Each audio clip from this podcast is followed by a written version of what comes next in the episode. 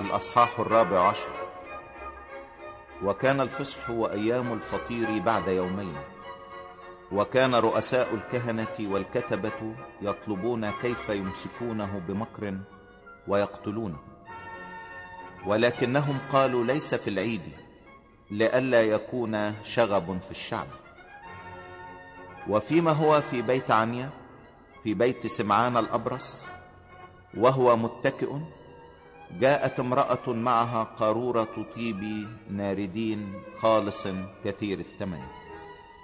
فكسرت القارورة وسكبته على رأسه. وكان قوم مغتاظين في أنفسهم فقالوا لماذا كان تلف الطيب هذا؟ لأنه كان يمكن أن يباع هذا بأكثر من ثلاثمائة دينار ويعطى للفقراء. وكانوا يؤنبونها. أما يسوع فقال اتركوها لماذا تزعجونها؟ قد عملت بي عملا حسنا. لأن الفقراء معكم في كل حين. ومتى أردتم تقدرون أن تعملوا بهم خيرا؟ وأما أنا فلست معكم في كل حين. عملت ما عندها. قد سبقت ودهنت بالطيب جسدي للتكفين. الحق أقول لكم حيثما يكرز بهذا الإنجيل في كل العالم يخبر أيضا بما فعلته هذه تذكارا لها. ثم إن يهوذا الإسخريوطية واحدا من الاثني عشر مضى إلى رؤساء الكهنة ليسلمه إليهم. ولما سمعوا فرحوا ووعدوه أن يعطوه فضة. وكان يطلب كيف يسلمه في فرصة موافقة. وفي اليوم الأول من الفطير حين كانوا يذبحون الفصحى قال له تلاميذه أين تريد أن نمضي ونعد لتأكل الفصحى فأرسل اثنين من تلاميذه وقال لهما اذهبا إلى المدينة فيلاقيكما إنسان حامل جرة ماء اتبعاه. وحيثما يدخل فقولا لرب البيت إن المعلم يقول أين المنزل حيث آكل الفصح مع تلاميذي؟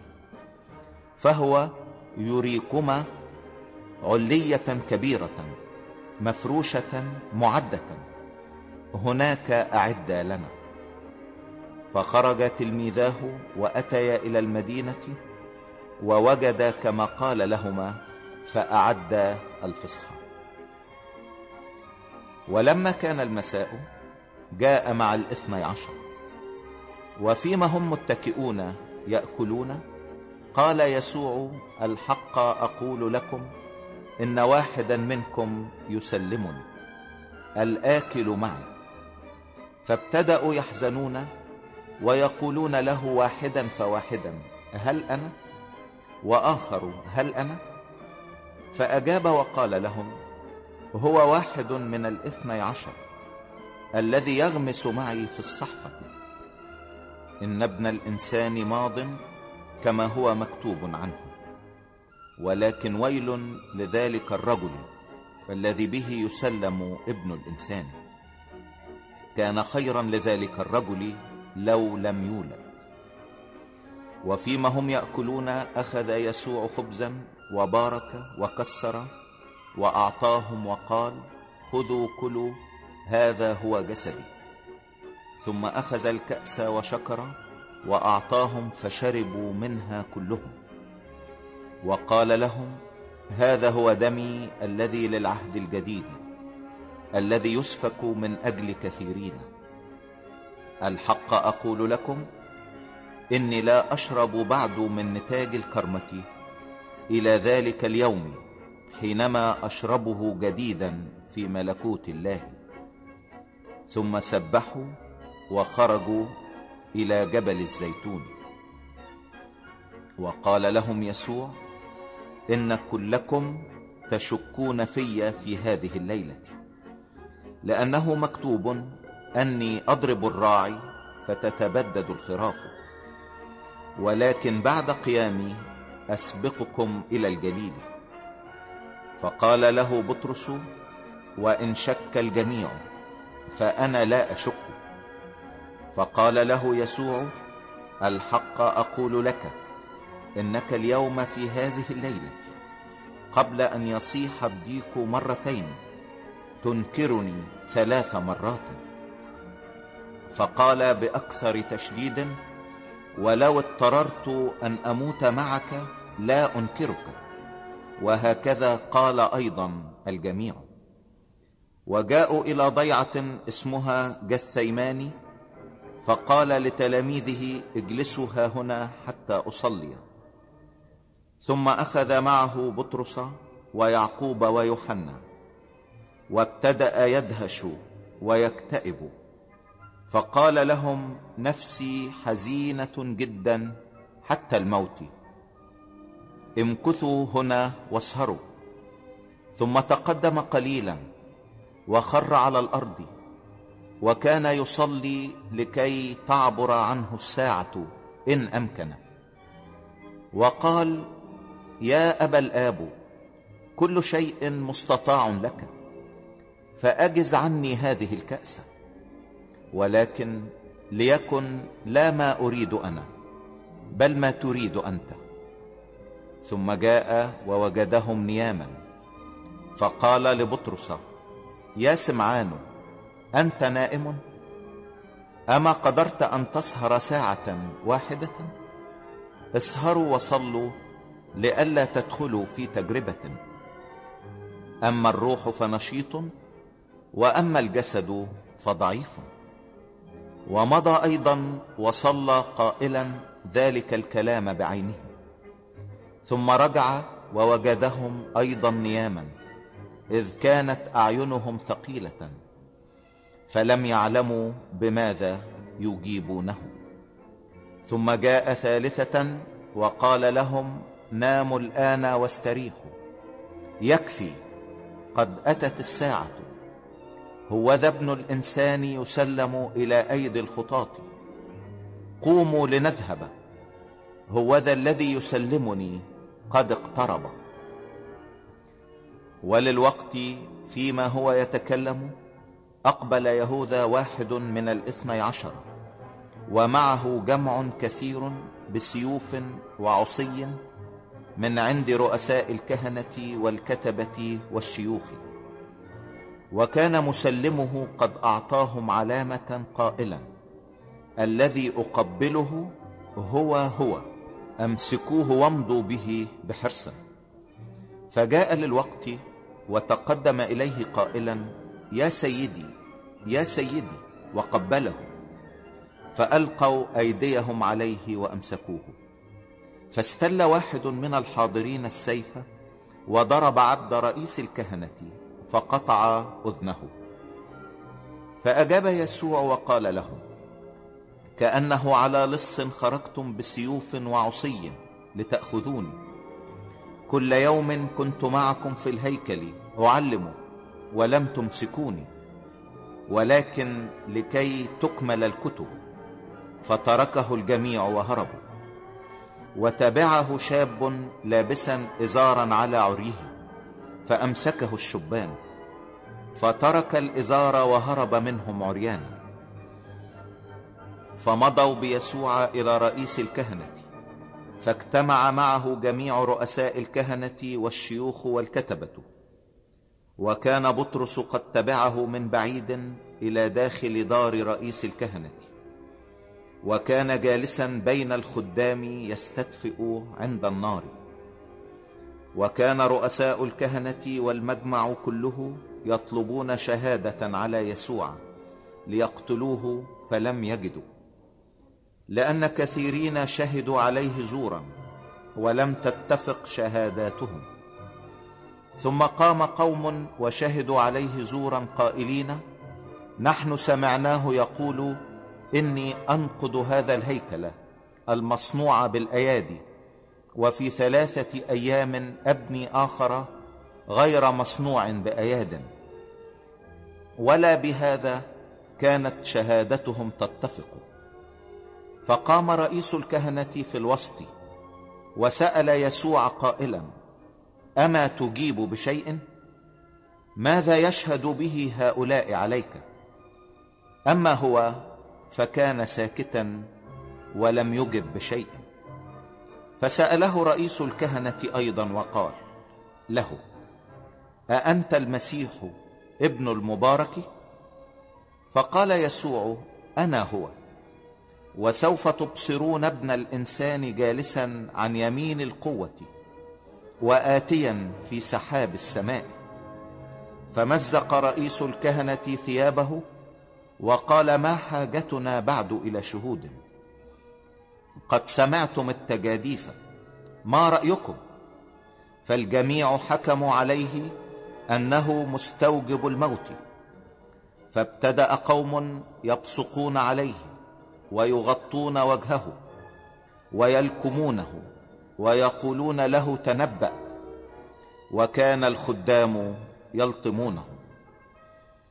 وبينما كان بطرس في الدار أسفل جاءت إحدى جواري رئيس الكهنة.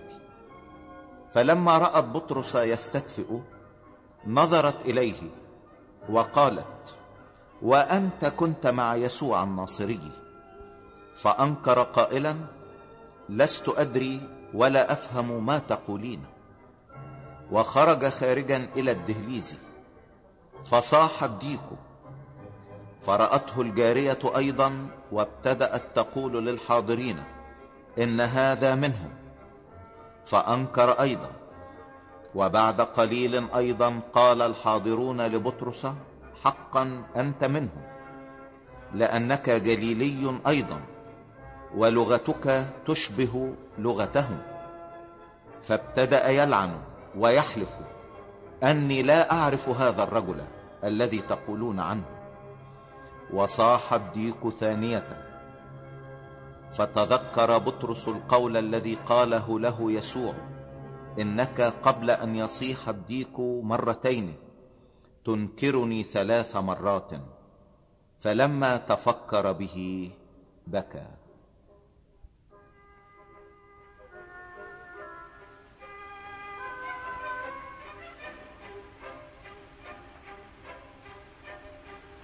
الأصحاح الخامس عشر. وللوقت في الصباح تشاور رؤساء الكهنة والشيوخ والكتبة والمجمع كله. فأوثقوا يسوع ومضوا به وأسلموه إلى بيلاطس. فسأله بيلاطس أنت ملك اليهود؟ فأجاب وقال له أنت تقول. وكان رؤساء الكهنة يشتكون عليه كثيرا. فسأله بيلاطس أيضا قائلا أما تجيب بشيء؟ انظر كم يشهدون عليك. فلم يجب يسوع أيضا بشيء حتى تعجب بيلاطس. وكان يطلق لهم في كل عيد أسيرا واحدا من طلبوه. وكان المسمى باراباس موثقا مع رفقائه في الفتنة الذين في الفتنة فعلوا قتلا. فصرخ الجمع وابتدأوا يطلبون أن يفعل كما كان دائما يفعل لهم. فأجابهم بيلاطس قائلا أتريدون أن أطلق لكم ملك اليهود؟ لأنه عرف أن رؤساء الكهنة كانوا قد أسلموه حسنا. فهيج رؤساء الكهنة الجمع لكي يطلق لهم بالحري بارباسا فأجاب بيلاطس أيضا وقال لهم فماذا تريدون أن أفعل بالذي تدعونه ملك اليهود؟ فصرخوا أيضا اصلبه. فقال لهم بيلاطس وأي شر عمله فازدادوا جدا صراخا اصلبه. فبيلاطس إذ كان يريد أن يعمل للجمع ما يرضيهم أطلق لهم باراباسا وأسلم يسوع بعدما جلده ليصلب. فمضى به العسكر إلى داخل الدار التي هي دار الولاية وجمعوا كل الكتيبة وألبسوه أرجوانا وضفروا إكليلا من شوك ووضعوه عليه. وابتدأوا يسلمون عليه قائلين السلام يا ملك اليهود. وكانوا يضربونه على رأسه بقصبة ويبصقون عليه ثم يسجدون له جاثين على ركبهم. وبعدما استهزأوا به نزعوا عنه الأرجوان وألبسوه ثيابه ثم خرجوا به ليصلبوه. فسخروا رجلا مجتازا كان آتيا من الحقل وهو سمعان القيرواني أبو ألكسندروس وروفس ليحمل صليبه. وجاءوا به إلى موضع جلجثة الذي تفسيره موضع جمجمة وأعطوه خمرا ممزوجة بمر ليشرب فلم يقبل. ولما صلبوه اقتسموا ثيابه مقترعين عليها ماذا يأخذ كل واحد؟ وكانت الساعة الثالثة فصلبوه. وكان عنوان علته مكتوبا ملك اليهود. وصلبوا معه للصين واحدا عن يمينه وآخر عن يساره. فتم الكتاب القائل وأحصي مع أثمة. وكان المجتازون يجدفون عليه وهم يهزون رؤوسهم.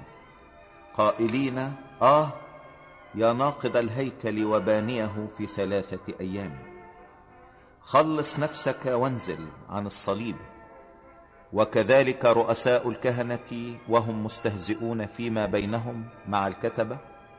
قالوا خلص آخرين وأما نفسه فما يقدر أن يخلصه. لينزل الآن المسيح ملك إسرائيل عن الصليب لنرى ونؤمن. واللذان صلب معه كانا يعيرانه. ولما كانت الساعة السادسة كانت ظلمة على الأرض كلها إلى الساعة التاسعة. وفي الساعة التاسعة صرخ يسوع بصوت عظيم قائلا إلوي إلوي لما شبقتني الذي تفسيره إلهي إلهي لماذا تركتني؟ فقال قوم من الحاضرين لما سمعوا هوذا ينادي ايليا فركض واحد وملأ إسفنجة خلا وجعلها على قصبة وسقاه قائلا اتركوا لنرى هل يأتي ايليا لينزله. فصرخ يسوع بصوت عظيم وأسلم الروح. وانشق حجاب الهيكل إلى اثنين من فوق إلى أسفل. ولما رأى قائد المئة الواقف مقابله أنه صرخ هكذا وأسلم الروح قال حقا كان هذا الإنسان ابن الله. وكانت أيضا نساء ينظرن من بعيد بينهن مريم المجدلية ومريم أم يعقوب الصغير ويوسي وسالومه اللواتي أيضا تبعنه وخدمنه حين كان في الجليل. وأخر كثيرات اللواتي صعدن معه إلى أورشليم. ولما كان المساء إذ كان الاستعداد اي ما قبل السبت جاء يوسف الذي من الرامة مشير شريف وكان هو أيضا منتظرا ملكوت الله. فتجاسر ودخل إلى بيلاطس وطلب جسد يسوع. فتعجب بيلاطس أنه مات كذا سريعا. فدعا قائد المئة وسأله هل له زمان قد مات؟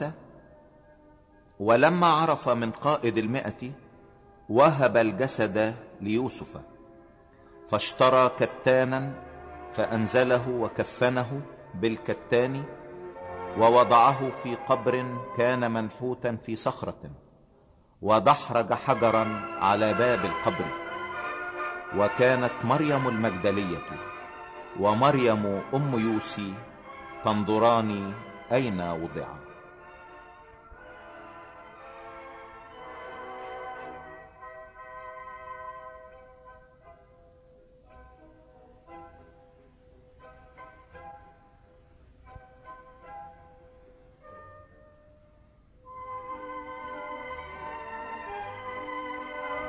الأصحاح السادس عشر.